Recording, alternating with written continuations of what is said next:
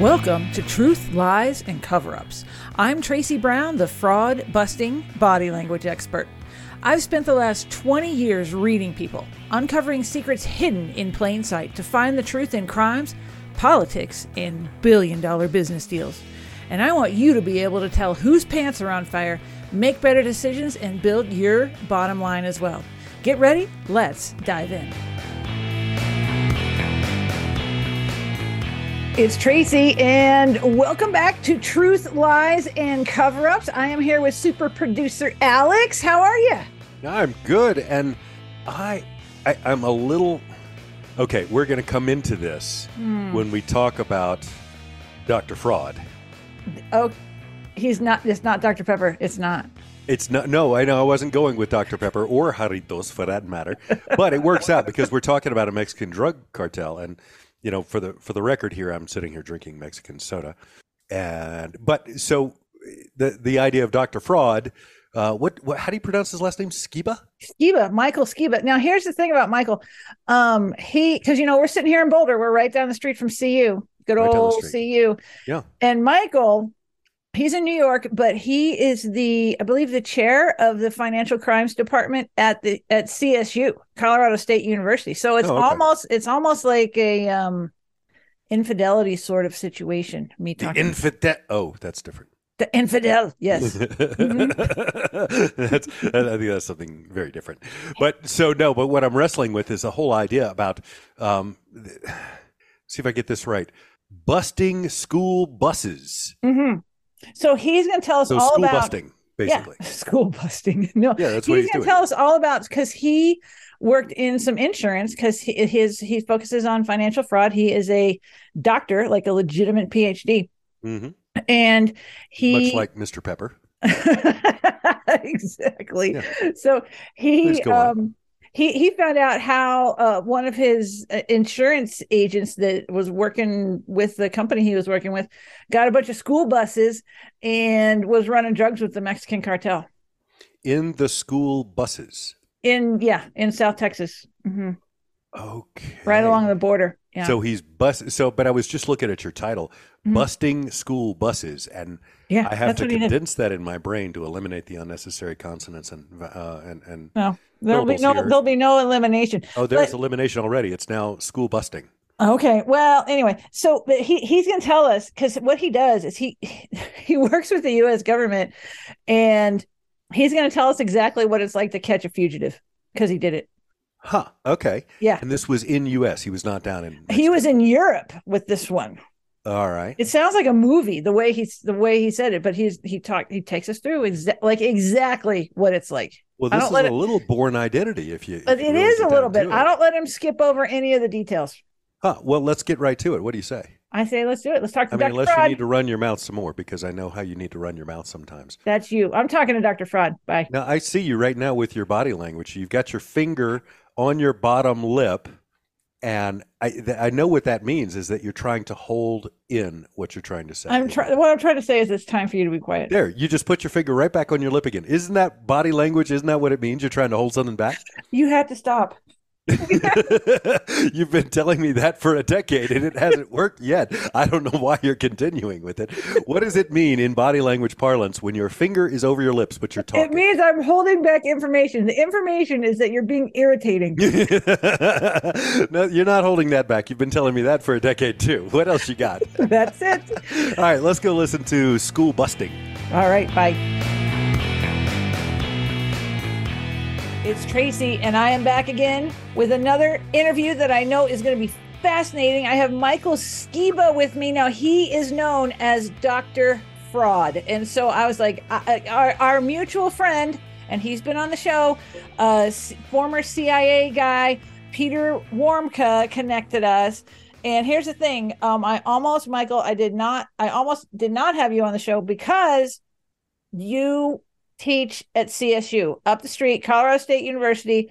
I'm a buff. I don't even know if it's illegal for me to be talking to you, but you seemed honest when you said you did not own any CSU paraphernalia, hats, sweatshirts. And so I was like, well, maybe you're okay. So anyway, welcome to the show. We can get through the interview, Tracy. We can be friends at least for an hour, right? So we can just make it work, right? Yeah, I'm totally on board with that. So I love it. Oh my gosh. Yeah. So okay. Here's the biggest question. You oversee the financial crimes department at CSU, but you do a lot with international crime, counterterrorism. We're going to talk all about that, but here's my biggest question. What is the craziest case you've worked on? Can you take us into the inner workings of that? Because you work with governments. You're like the dude. So let's get into that. Yeah, thank you. You know, it's funny because, you know, working in the industry 30 years, you know, you realize that you do have stories when you're asked, you know, sometimes you're thinking, wow, that happened back 10 years, 20, 30 years ago. And, you know, you wish at that point you kind of kept track of some of the cool details and things, you know, because there were just so many, you know, a couple just stand out. And I will say, firstly, it was the very first kind of introduction to fraud on a direct level I had, like kind of a small scale, but really kind of who made me Dr. Fraud. But then, of course, the large scale. So where it started actually was right out of school when I became an insurance investigator. Mm-hmm. I had a woman who had a medical claim. And basically what happened is she had kind of, led me down a path for almost a year and a half, you know, claiming she had a specific type of injury, you know, treatment, would show up with the neck brace. Mm-hmm. Interestingly enough, she became known around the office. That's when you could kind of have people come in and out of the office frequently. She came known as Grandma. So she would, no joke, bring cookies in to the managers. I mean, she was just a big hit when she'd come in. Well, long story short, I ended up recommending, you know, to you know, take care of her case for her. Everything was legitimate. Right after things were settled, I was going out to lunch one day with a colleague, and we're sitting at a stoplight. And my friend's name was Rob. So he and I are sitting there. We're just chatting about, you know, where we're going to eat, et cetera, et cetera. And we look ahead and he's like, wait, he goes, isn't that Grandma ahead of you? And no. She just had come from the office. She was sitting at a light and she had her neck brace on, right? She just came in the office, not to see me, but I did see her, see someone else. And I said, yeah, that's Grandma. That's absolutely her. Well, you know, the light turns and what she does is she, in one motion, pretty much takes off the neck brace, throws it in the back seat, reaches behind her, is grabbing for things. She had her dog with her. The dog's jumping, licking her face. She's like, you know, moving freely, which of course was one of the reasons why I had the case was a questionable restriction. Well, that burned me so badly because I had recommended she had lied to my face for over a year and a half. I really believed in her. I believed in her honesty and you know, what she was about. And really that it made me so mad that someone would just, you know, defraud the insurance company, but just me personally. It was was a personal thing at that point. So really, Tracy, you know, I mean, it wasn't a big scale case, but Grandma is out there somewhere. And it just that really started my 30-year kind of, you know, passion for fighting fraud and kind of trying to understand, you know, why did Grandma do that? Why did she do that to me? She seemingly was a nice person. She was a real grandma, you know, and it really bothered me, you know. So that was kind of the smaller scale, but what started, you know, my career. I would say that the biggest kind of case that I was involved in was a very interesting case, and it started in upstate New York, and it involved an insurance agent who wrote all kinds of different policies, health, medical, you name it. Well, what happened is we got a tip from someone in Mexico that he was somehow involved in some, you know, suspicious activity. About a year later, after we had done surveillance and investigations on him, what we realized was he was writing these policies for school buses, right, to take back and forth along the Texas border. So the school buses would be taking field trips and just doing various things, but they were allowed to go back and forth because they were so close to the border. Well, what he was doing was he was actually filling the buses with drugs. Oh, so he was working for the cartel. And he was this little agent who you'd never expect. He sponsored little league teams, et cetera. Little did anyone know he was pretty much an international, you know, drug dealer He got into arms trading. Turns out he was connected with, you know, an Eastern European mob. Oh. Yeah, it got dangerous for me personally very quickly. Uh-huh.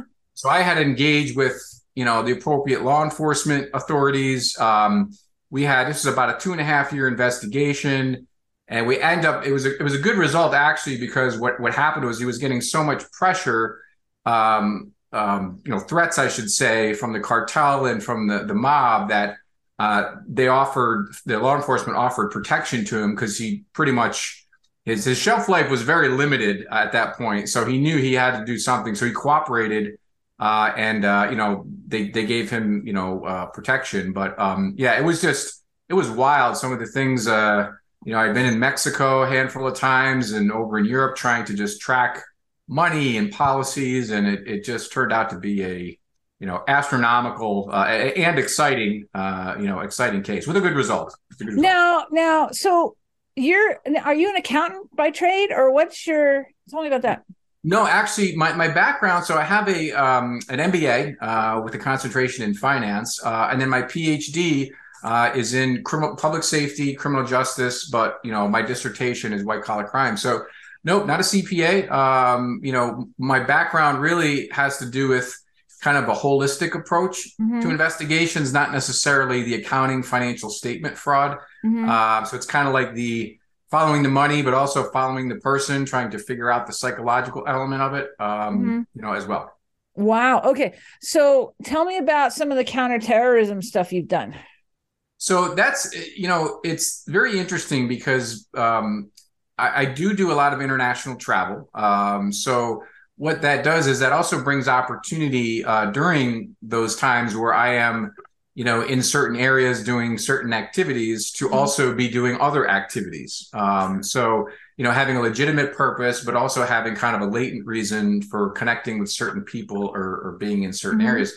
So what that has done, I actually spent some time in a western region of Germany on and off for almost 5 years, where I would do, a couple weeks there and then a couple weeks home and back and forth. Well, this is about going 6-7 years ago. And that's, if you remember, when there was just tons of terrorist threats. That's when, the bombings in the airports, driving into crowds, that was, the Paris shootings, all these things were happening. Well, I happened to be in a lot of these areas, unfortunately, at the time. And one area I was in, this is right after the Brussels bombing, I was in the area, and it ended up I was actually in the hometown of several of they had an international task force, a counterterrorism task force, that was trying to track down two of the key members. And it turned out they were actually in this little town in Germany where I happened to be. So I had known some people that worked for Department of Defense and things like this. So they had reached out to me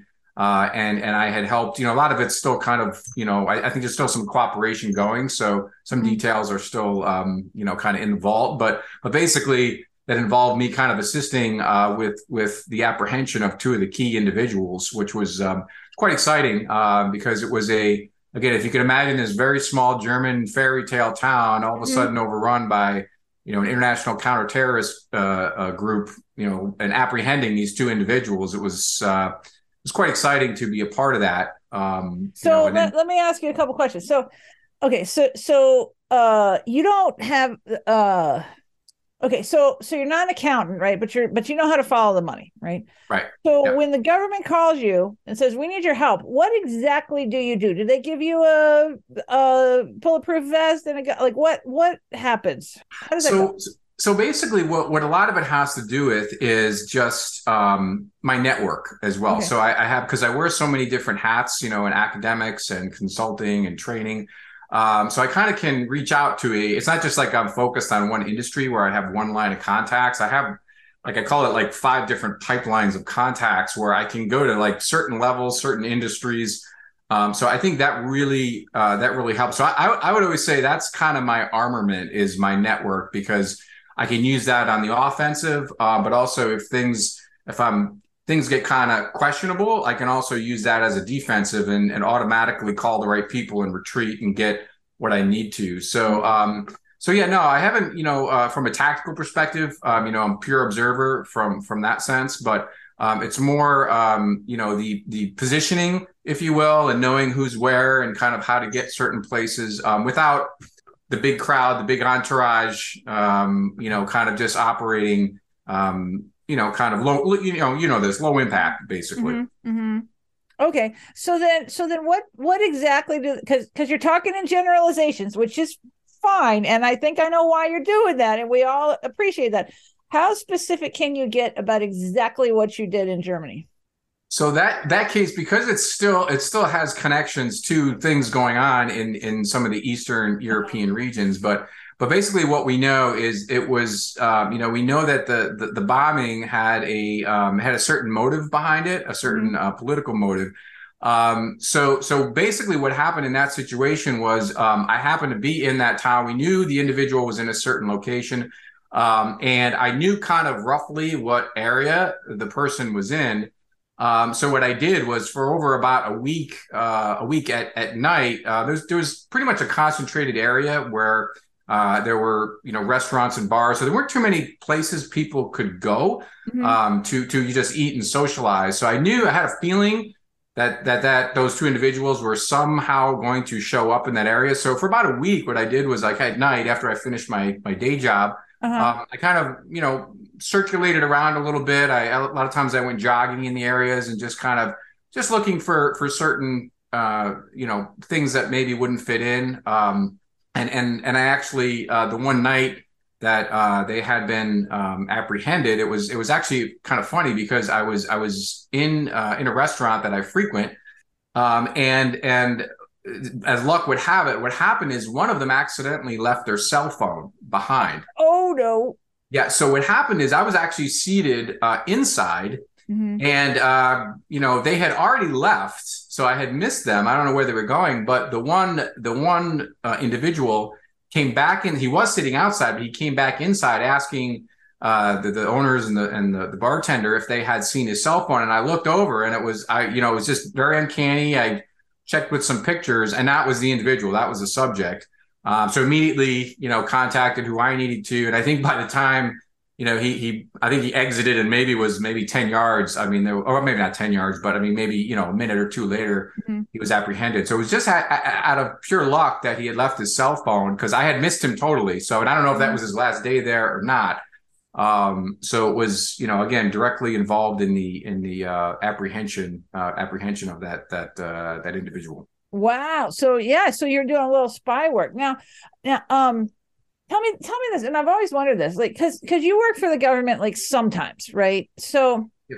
How do they pay good? I mean, you're putting yourself in harm's way. Like, how does that really work?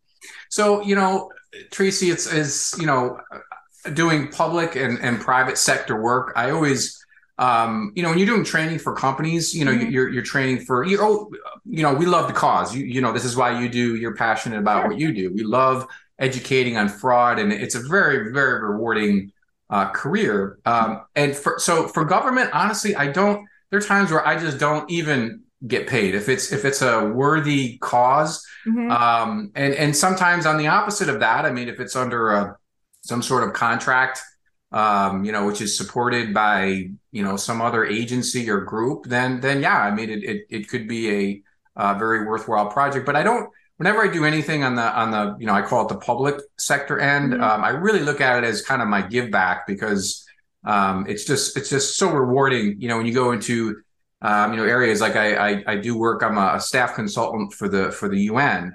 So just had spent some time in Thailand, and I mean, it was fantastic for 2 weeks spending time with their, royal police and some of their executives, at certain levels, just really educating them on things that we see in the United States and some of the developed countries.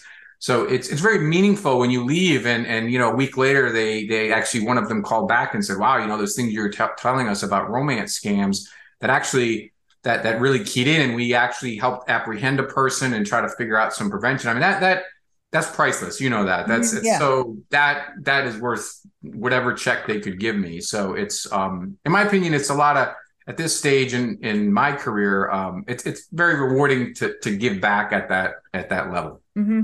So then back to Germany, when when you were doing your jogs and looking around for stuff that didn't belong, like what were you looking for? Like, did you know what you might be looking for? Like, how does all that come together? You know, and I think it's a lot of, you know this too, and some of your guests have mentioned this, it's the situational awareness. They're just kind of knowing what fits and what doesn't. And it's when you spend enough time in an area, you kind of know that, you know, and again, as a traveler like you are, you have to know the opposite of that when you're going to a new area, kind of know how to fit in a little bit, even dress wise, mannerisms, things you want to say, not say, know enough of the language just to get by with basics, coffee and, you know, where to get gas and things. So not really making yourself visible. So it was things like that. I mean, even in a lot of areas of Europe, the high travel areas, you know, you might see someone whose sneakers, you know, don't really kind of belong, but in that area there, it's a very, like a more of a native area. Mm-hmm. So, you know, unless you have kind of a reason for being there, usually people don't just stop and there's no like Airbnbs, if you will. I mean, it's kind of, you just look for things that just kind of don't really fit. So it's kind of, it's more like I said, just situation, just kind of looking, I don't know, just something just doesn't seem to work, you know, that's, I guess it comes with a lot of travel and, traveling and kind of understanding the opposite end of that, Now, what's the most dangerous situation you've been in? I would say two come to mind. One was when I was doing some work in Latin America and Mexico. And I'd been down there for a while, about 2 weeks, and I was helping, this was a private contract, so it was a company, and I was helping them try to filter out some of the gaps that they were seeing in their finances. You know, they were kind of losing some money. We didn't really know how, whether it was like an external threat, some sort of fraud coming from the outside. We didn't know whether it was internal. We just had no clue. So they hired me to come in and kind of figure out what was going on. So I had about 4 or 5 contacts there that I would, some managers and some people, but they kind of knew I was there, most of them. Well, one of the days, two things happened. One day I came in after I was there 2 weeks, and I came in, and on a desk where I usually sat, there was a little box, and I didn't kind of know. It was like maybe size of like small cigar box or something. Didn't know what it was. Thought it was maybe a gift from someone. Not sure. I opened the box, and inside was a dead bird. Uh-oh. So, kind of like the old Godfather. Like the sign, like okay, kind of we know you're here. Intimidation factor. Well, that was the first sign of kind of some unsettledness going on in the company. The second was, so that was like my awareness was up at that point. Well, the second came about 2 weeks later, which is, when I kept on in my investigation, I realized it was an internal threat. And I just didn't know at that point who it was because they were stealing a lot of money. Like how much? I think it was close. I mean, they had 2 different accounts set up. I mean, I think it was about anywhere from like 15, 20,000 a month that they were out like through. And I don't know how long it went on for. So, I mean, I tracked it for a year, but I would foresee it was probably going on, could be upwards of 5 years before that. Because this was a trusted manager in the company. So there was one time where, and I didn't know, again, my radar was up at that point that it was internal, had no idea. He was actually one of my 5 contact points. Oh. Even more interesting. So I kind of wasn't really suspecting him. But what happened is there was one afternoon where we were just going to go grab a coffee, kind of chat things over. Well, he asked me to grab a coffee. I said, sure. So I was kind of waiting by where his office was, and he said, "Oh, hang on, let me get security real quick. I have to get the keys to the balcony." And I said, "Oh, that's interesting." So the balcony was locked. So I said, "Okay." So the security guy comes up, opens it up. He says, "Okay, I'll be back in 20 minutes." So we go out on the balcony. Door shuts behind. I said, "Geez," I said, "Interesting." So we're sitting down, overlooking Mexico City, and I said, I said, "Hey, just out of curiosity, why do they lock the balconies?" And he said, "Well." They lock the balconies, so if we need to intimidate someone, what we do is we grab them by the legs and hang them over the balcony. And then he just stops talking and he's like looking at me. Oh. And I was kind of like, it took me a second. I'm like kind of like having my coffee, and then he's just staring me down like eye to eye, not saying anything else. And then his demeanor, body language totally changed at that point. And I just kind of knew that something was awry. And then I replayed what he had just said. you know, in my mind, we were on like the 20-something floor. It would not have ended very well for me. So at that point, you know, I kind of knew, and unfortunately, I did make a mistake, and I didn't really suspect him, but the way he was even positioned, I didn't have any exit point at that point either, which was a mistake on my point. He was next to the door. There was no windows or anything. So, you know, he kind of just stayed silent for a while, kind of like looking at me like, I didn't say any more. He's like looking for a nod. And I, you know, I knew at that point I just need to get out of this situation, you know? So I kind of like, I gave him a nod. I said, you know, message received. And I said, I'll have my stuff, you know, ready in the morning, and I'll head home. And he said, perfect. Great having you here. And then opened the door, got out, and I did depart, but I still had a colleague down there who was one of the other four. And once I had been out of country and where I needed to be, I contacted him, you know, about a week, let a week, you know, 2 weeks go by. And then I contacted him, and he actually assisted with, you know, a whole investigation with his quote unquote friend who was involved in the, you know, the internal fraud. So then did he, so you kind of took care of yourself and got out of there. Did that guy ever get found out or arrested or anything, or how does that go? Yeah. Actually, they did get, you know, they didn't get the result. I didn't get the result that I wanted. And what I foresee happening, I mean, they had to make a, you know, because it did become known more throughout it became known throughout the company. My one friend had let the proper people know. So they did have to take some recourse against him, but it did not get, it didn't go, I mean, it did go to law enforcement, but, as many that have operated in that area realize, you know, sometimes there's certain connections you don't know about. So it really didn't get prosecuted. He was let go. I think he had some sort of probation period on his you know, kind of not on his resume, but where it prevented him from maybe getting a similar type of occupation for a while. So we went on a couple like lists, you know, kind of like bad boy lists, if you will. Right. But other than that, yeah, it wasn't really the prosecution that I had, or the follow-up really that I had hoped out of it. Oh, wow. Now, what of those cases that you do, like what percent of your, like how do you divide out your time? Cause you teach, and I know you speak, cause we both speak to the ACFE groups sometimes, and that's Association of Certified Fraud Examiners. Yep. How do you split out your time? You know what? It's really, most of my time is spent on the academic side, you know, building the programs and, you know, just, you know, faculty as department chair, you know, managing the faculty and the curriculum, the students, and keeping an eye on what's going on in the world. But what happens is it fits very synergistically with what I do, you know, when I'm out and about, because I can literally take the real time stuff going on and insert that back into the courses, the faculty, the program.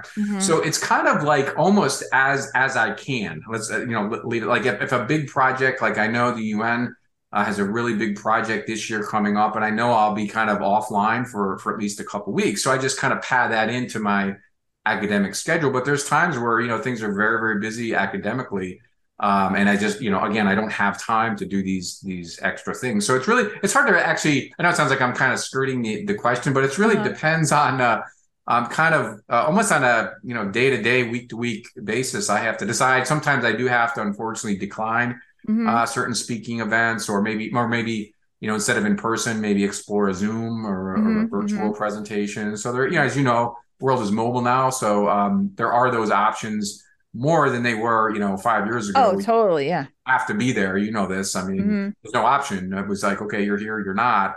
So I think a lot of companies they would rather have, you know, or speaking events, you know, they rather have you on Zoom than not have you at all. So I think companies are kind of receptive, you know, and especially international. You know, I've done this training session every year for the last 5 years, usually in person, except for COVID years, but that's in Malaysia, Kuala Lumpur and areas there.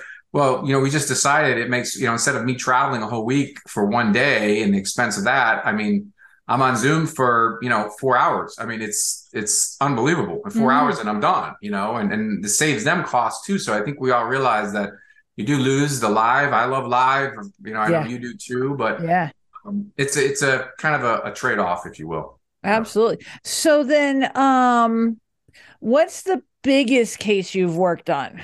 Like, it could be like dollars, or maybe there's another reason that was really big. I would say some of the cases I worked, maybe going back about a decade ago, which involved, I'm New York based, and I was overseeing a lot of the investigations in New York City. And these had to do with medical provider fraud. So these were cases where you would have, unscrupulous doctors really taking advantage of workers' comp carriers, insurance carriers, health carriers. And what they would do is they would, it's kind of really like billing schemes. They would overbill. They would bill for charges that or bill for treatment that just never happened. They would do certain coding kind of manipulations and really just try to inflate the bill times 2 or 3.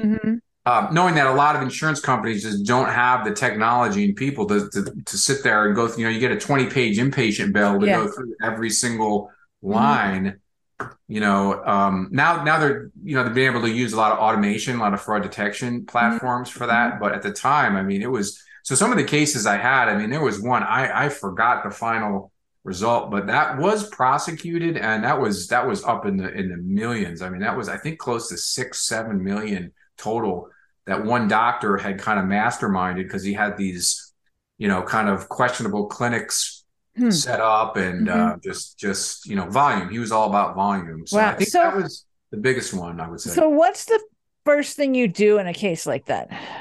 Yeah. And that's, I have to tell you, those investigations are, and the fraudsters and this doctor knew that they're so time intensive and so involved. Because what you have to do is like, let's say there's overbilling. First of all, you have to figure out that it could be overbilling in the first place, which is difficult. But then what you have to do is you have to confirm, like let's say you go in for an office visit, right? You have a stuffy nose, right? So you go and see the doctor. They charge you a consultation fee of $100, right?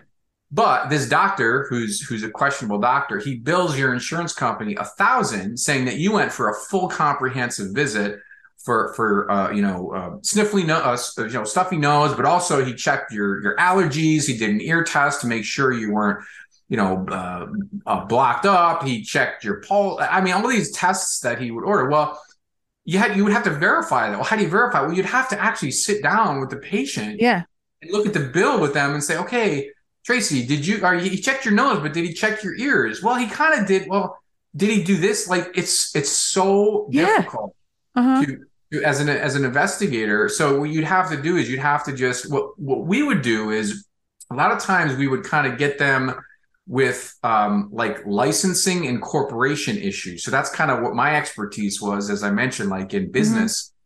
So instead of like, that was a heavy, heavy lift, but what we could do a lot of times is check and see how they were incorporated and like who was actually doing the service. So like, licensing wise, right? They can't, he would have to be doing all these procedures. Well, if you piece it together and you see that he has 10 bills for one day at 5 different facilities, and you realize it's impossible to get from Lower Manhattan to, exit 50 in Melville, let's say in Long Island, you can kind of piece this together. So that's what I kind of fell back on is the non-treatment. That was more the indicator, but then getting him on some corporate issues and maybe not so much taxes. We would every now and then, but a lot of times what you do is you could get federal charges included in that, because if you were going across state lines, so a lot of times they'd have post offices in Connecticut and a facility in New York. So you could kind of, work that in a little bit, because they would always have, offices, in many different areas. So it was more the business investigation. We got more teeth using that than we did, just because it's just so nebulous. Imagine asking a patient to testify with something only a medical doctor would kind of know, how long the treatment was, what exactly did they do? It's just, it's very hard to prove. Very hard to prove. Yeah, totally. Okay. So I have so many questions and they're all rattling around. What are the trends that you're seeing out there? Like, has fraud changed in the last 2-3 years? What's going on? Yeah, that's a great question. We could spend you and I could chat for hours on that. So I know it's just, you know, rape with fraud. Actually, I know one of your other podcasts, you were talking about sports fraud, which I thought was great. And so, right, there's these little known frauds that happen, but I would say, you know, the DNA for fraud is still there, you know, dating back, I mean, early BC. And even, you know, I always tell the story, you know, I'm again, I'm New Yorker. So, you know, 1883, George Parker, you know, would you like to buy the Brooklyn Bridge? I mean, the famous saying. So this is a public bridge, and he sold the Brooklyn Bridge hundreds of times for $50,000. And the only reason how they knew he did that was because when he would sell it, one of his sell points was that the owner could put up tolls and have a revenue stream. So what would happen is all of a sudden there'd be this massive backup on the Brooklyn Bridge. The cops would be alerted. They would see somebody collecting a tolls and ask the person, well, what are you doing? And they would say, well, no, this bridge is mine. I'm collecting tolls. Well, it's not yours. It's the city's. And then, you know, George Parker sold it to me. So if you look at, and I'm fascinated by that case of how he was able to do that so many times. But if you look at I call it the fraud DNA of what George Parker did, it is literally the same as what the scammers do today with identity theft, travel fraud, penetrating your devices, cybercrime. It's all those same, you know, psychological tactics, number one, and then the technology tactics too. So it's always like a double prong approach, but a lot of it comes down to, psychology. And I think, so it's just basically taking that template and just inserting it, and it's seasonal. When we do, I know you do media interviews as well. It's more like, okay, I say almost the same thing every year around the holidays. It's always charity fraud, shipping scams, Valentine's Day, it's e-cards and flower shipping, back to school. It's, student loan scams and scholarship scams. So it's literally the same thing. It's just, trying to grab a vulnerable, party, someone that has a little emotion involved. And then it's like fishing, and then boom, they grab them, it's hooks in and then you're done. So I got bamboozled this weekend by a friend and a couple friends of mine, and and one of they worked together. They conspired, if we want to talk about that, to give me a present, which me and my friend, we passed back and forth this really silly little koozie kind of thing. And the other friend got roped into giving me this present and said it was from her, but it was actually from my other friend trying to sneak this koozie back into my life. Okay. And so I feel like I got bamboozled really good. Now, the person that she hired to give me the present and say it was from this friend of mine she's a professional actor, right? And so so she did really good, but I got completely bamboozled when I opened it up later, because she's like, take this home, open it up later. And inside was the koozie and a little card that said, gotcha. I love it. That's great. This big story, right? And totally fooled me. But there was a gift there. Like, I had no reason to think anything was fishy, right? So do you have any situations like that besides grandma? Yeah. Like anything happen where you're just like, I can't believe they got me? Yeah. Well, I will tell you this, that they with the Dr. Fraud brand, so when I had that trademark, this was about four or five years ago, right after I got my PhD.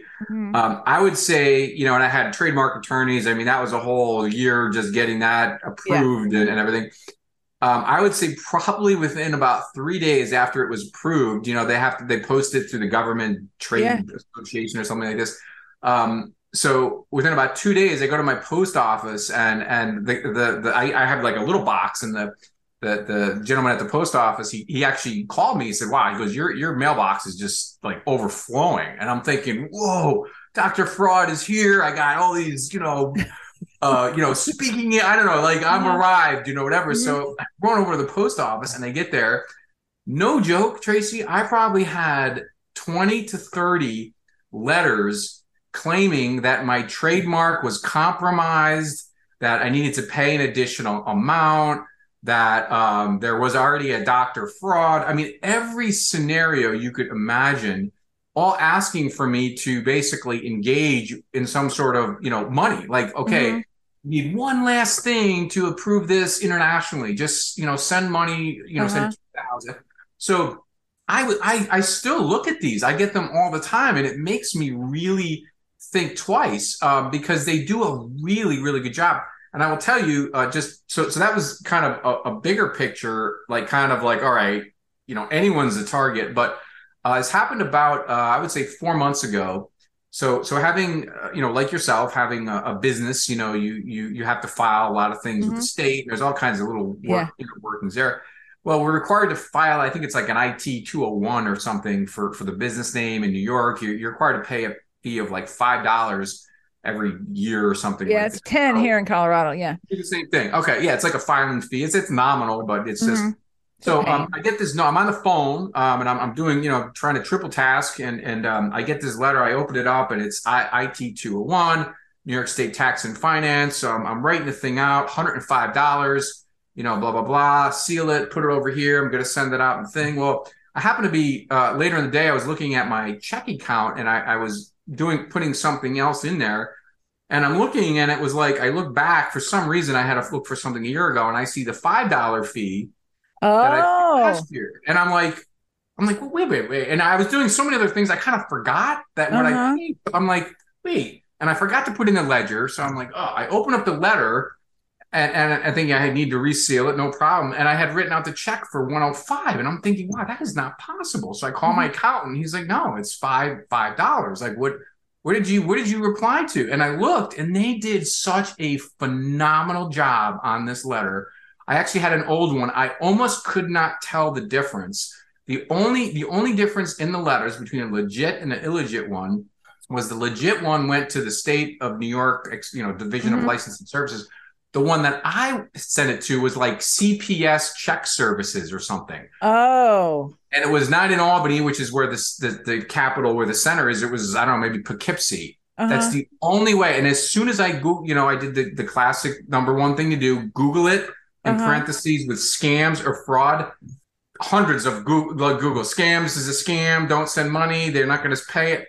So I came this close. If I hadn't like needed to go back in the checkbook, it would have been gone. And then I probably would have been default in my name because I wasn't, you know, I didn't pay on time anyway. So, you just really have to sometimes stop and just take a breath and think for a minute, you know, I think so. And that's also a really good tip for me because I just applied for, is it copyright or trademark on Liar Liar Pants on Fire. Okay. So, and I got an entertainment lawyer working on it. But that's good to know that there's stuff coming.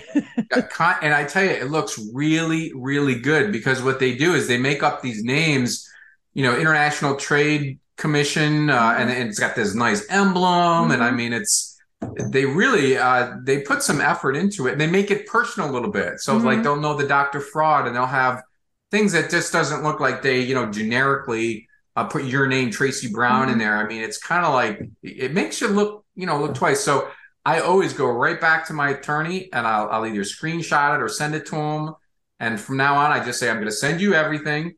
And you just, if I need to do something, you let me know. And that's really the best. I mean, for you and for anyone else getting a trademark or anything, that's the best advice because you will get inundated, you know, very quickly thereafter. So. Wow. Yeah. That's a good little tip there. So, what do companies need to look for? Like, so they don't have to bring you in.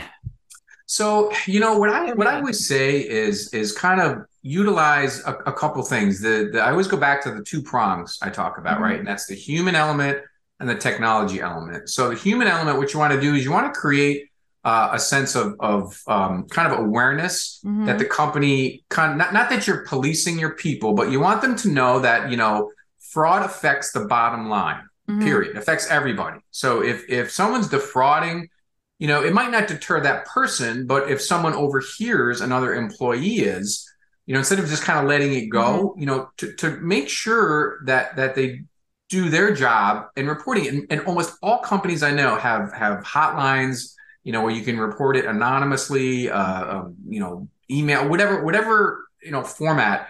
So I would say make it known. So a company really should have, you know, a strong sense of, or a strong code of conduct. Mm-hmm. They should abide by it. If something does happen, they need to really make sure they address it to send an example to others, so that the company really believes in it. But also, too, to fall back on technology, you know, to kind of look at, you know, and one of the things we look for is like anomalies, we call it, anomalies in data. So, you know, if you have someone that's making more payments for some reason than everyone else, if you have someone that makes payments after hours, if you have someone that is approving more things than usual, or, you know, from a sales perspective, someone that has triple sales than everyone else. I mean, it could be a sign, or it could be vendor fraud, there could be collusion. So it's kind of, you know, you have to look at, in my opinion, a company or even a person, you know, kind of rely on the technology, you know, kind of as a safety net, but also the human element, do training and make sure people are aware that, you know, that a company does take it serious, and it will affect them, their bottom line, their 401ks, their profitability, their promotions. I mean, it is a line item, you know, whenever it's a line item with a company, you know, they should really do their diligence and make sure they're, you know, plugging all areas before they become an issue, you know? Well, yeah, for sure. 'Cause a lot of times it's too late. And the problem is that sometimes you said something about it. A lot of times you just don't know how deep the problem is, and it costs a lot of money to find out how much money you lost. So they just give up. Exactly right. Right. And it's too late at that point. There's no evidence, or, I mean, for whatever reason. Exactly. So it's hard. It's hard to kind of play catch up. You can, but you know, the best case scenario is knowing, you know, firstly, just deterring it in the first place, you know, but then secondly, you know, kind of catching it as early as you can, so you can take whatever action you decide to, you know, at that point. So yeah, definitely. Absolutely. So then what in your estimation is the area of the world that has the biggest amount of fraud? Oh boy. You know, I would say back, even 4 years ago, I would say, you know, in a lot of the underdeveloped countries, pretty much anywhere. So it wouldn't be necessarily one region, but like, you know, there's areas in, you know, Asia Pacific that I work that are really untouched. You know, they're beautiful areas, but, you know, Philippines, Vietnam, I mean, they're trying so hard, but they just don't have the resources. So any of the underdeveloped, some of the Pacific Islands, the Balkans, I mean, areas like that, or even, you know, even in Latin America, there's areas there. But the problem now, Tracy, is that it's not, there's no international boundaries anymore, right? Because everything with, I mean, crypto, oh my word. I mean, we could talk for hours on crypto. And I mean, it's just, I get asked that question in every region I go, is what's going on with crypto? Or, hey, I have these accounts or blockchain ledgers and the great ape. And all. I mean, it's such this nebulous world that it just takes advantage of people everywhere. So I think that it's less now, I think, geography and more of the medium that it occurs in. And again, crypto, I think, is a perfect example because as we both know, unregulated, lack of jurisdiction for investigation. I mean, there's just so many areas that it just is screaming for, hey, fraud, let's, you know, let's, you know, let's create a fake crypto and then, you know, get investors and pull the rug out. I mean, there's just so many areas where this could be a problem.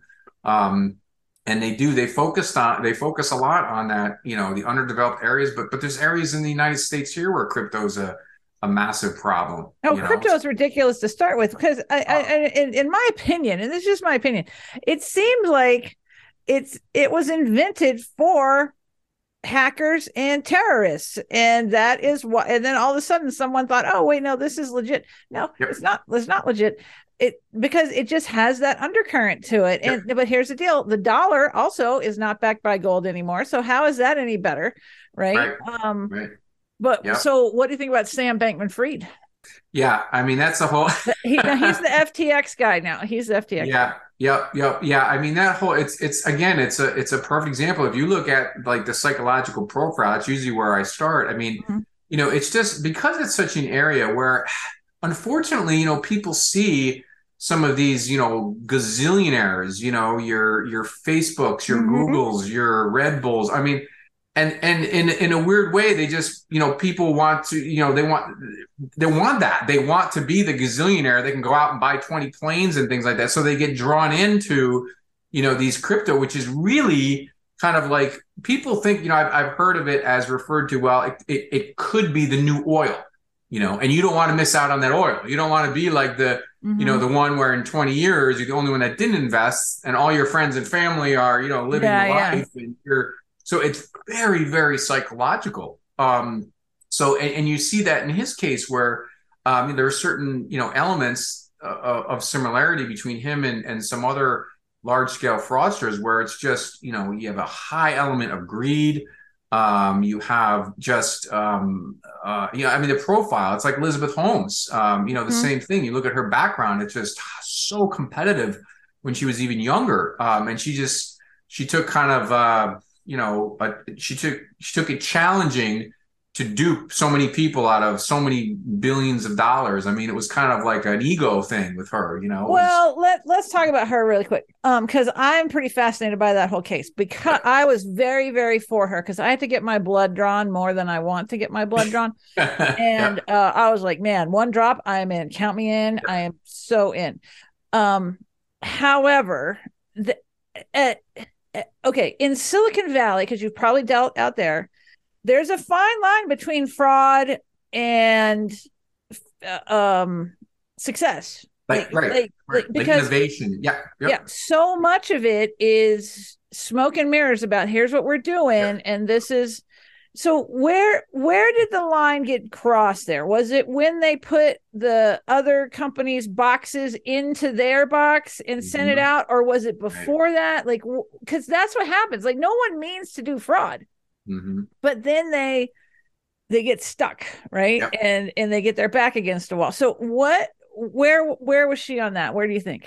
Yeah, I mean, you know, it's funny because what I think is that a lot of it has to do with is kind of like you mentioned, it's what I call the creep mm-hmm. factor, right? Yep. So it's mm-hmm.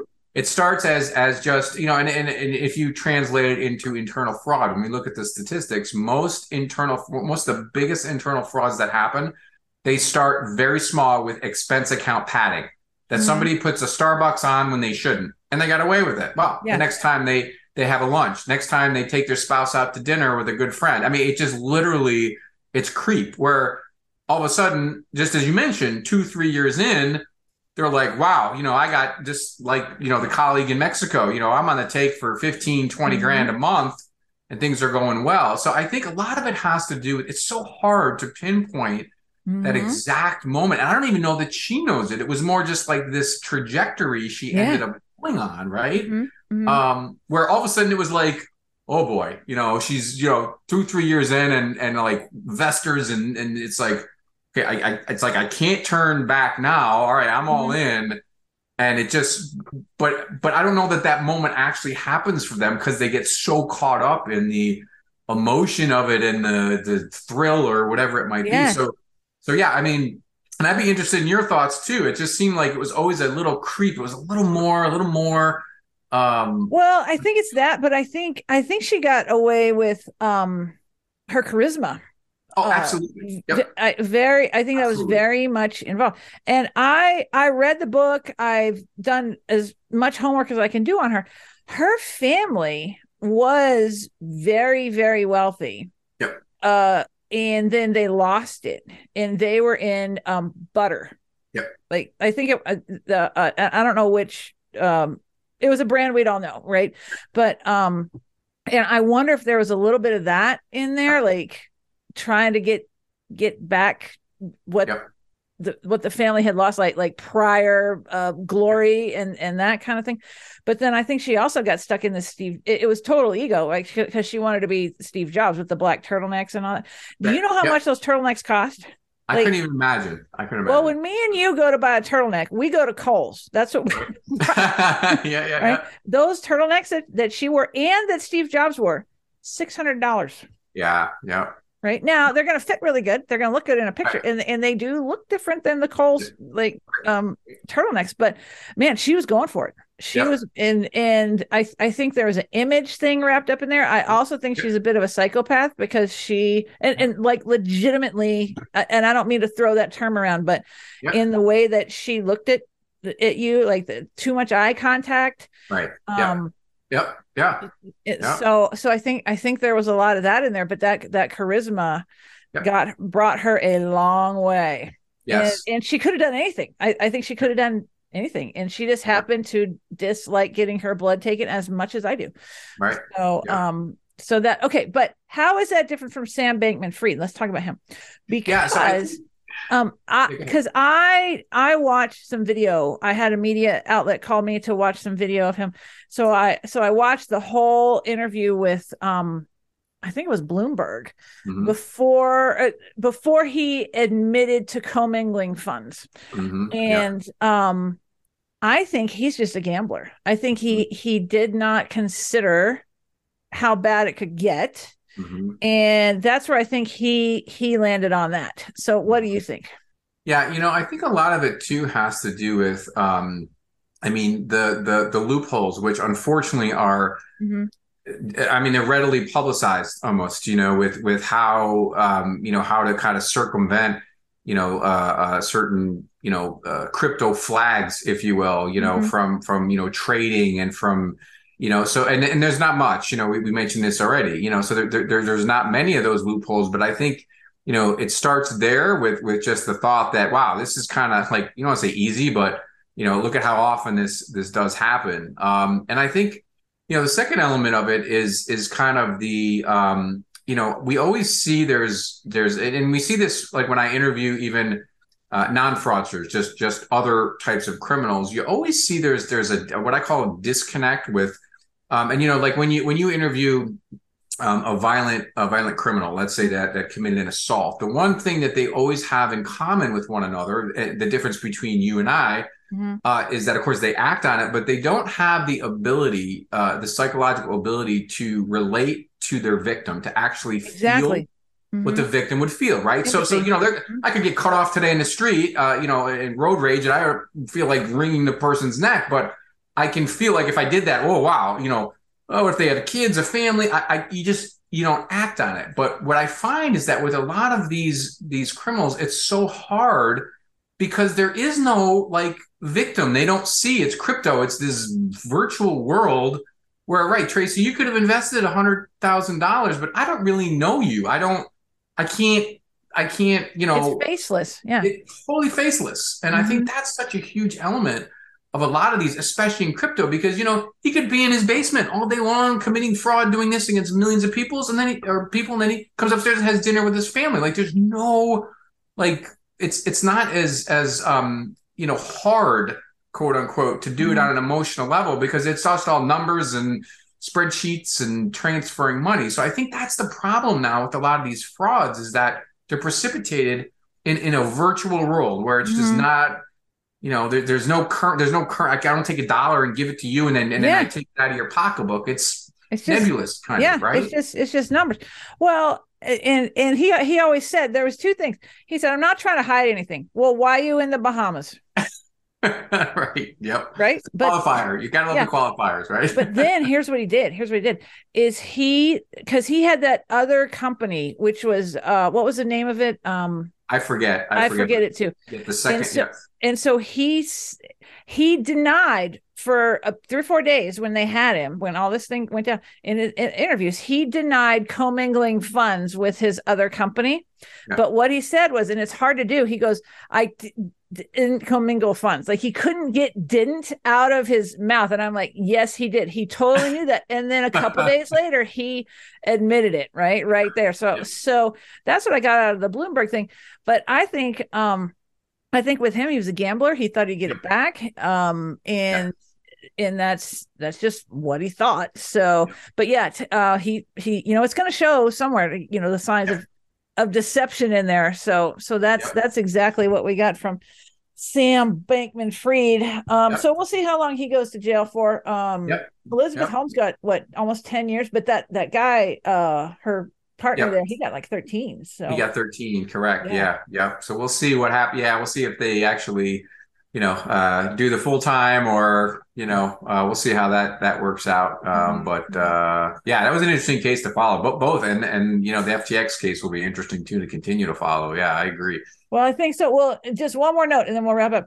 So that FTX, because I was reading in the Wall Street Journal, they brought in the CEO that they brought in after Enron collapsed. Right. So this guy is, I guess this is what he does, is he just goes into bankruptcy. He said it was the most unsophisticated fraud he'd ever seen. All they did was transfer the money over to the other company. And that was that. They didn't try to hide it. They didn't have any, nothing. Right. All they did was just hit a button and thought it was fine. Right under the nose. You never look under the nose, right? You know what they say? For sure. Well, I tell you what, Doc, you are fantastic. I'm so glad that you came on Truth, Lies, and Cover-Ups. How can people get a hold of you? Yep. So pretty much, if you just Google Dr. Fraud and Skiba, you can find me anywhere. But drfraud.org is my main website, and you can have links to my consulting page, training, book links, all that kind of stuff. I put all kinds of free content on there as well. So I'm heavily on social media, and I know you and I are connected there too. LinkedIn, I love my LinkedIn. So reach out to me there if not. To you, congratulations on the podcast. Really nice job. I always enjoy when you have new releases and everything, and really honored to be a guest. So well, the honor is mine. Thanks for coming on. Of course. Thank you.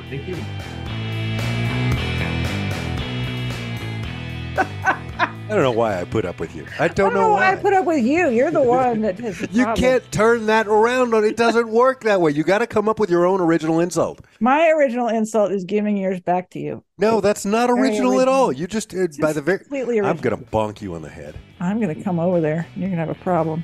I'm going to hit you with a Jarritos. Okay. Thanks for joining me. Make sure you subscribe to this podcast, rate, and review it. I'll see you next time.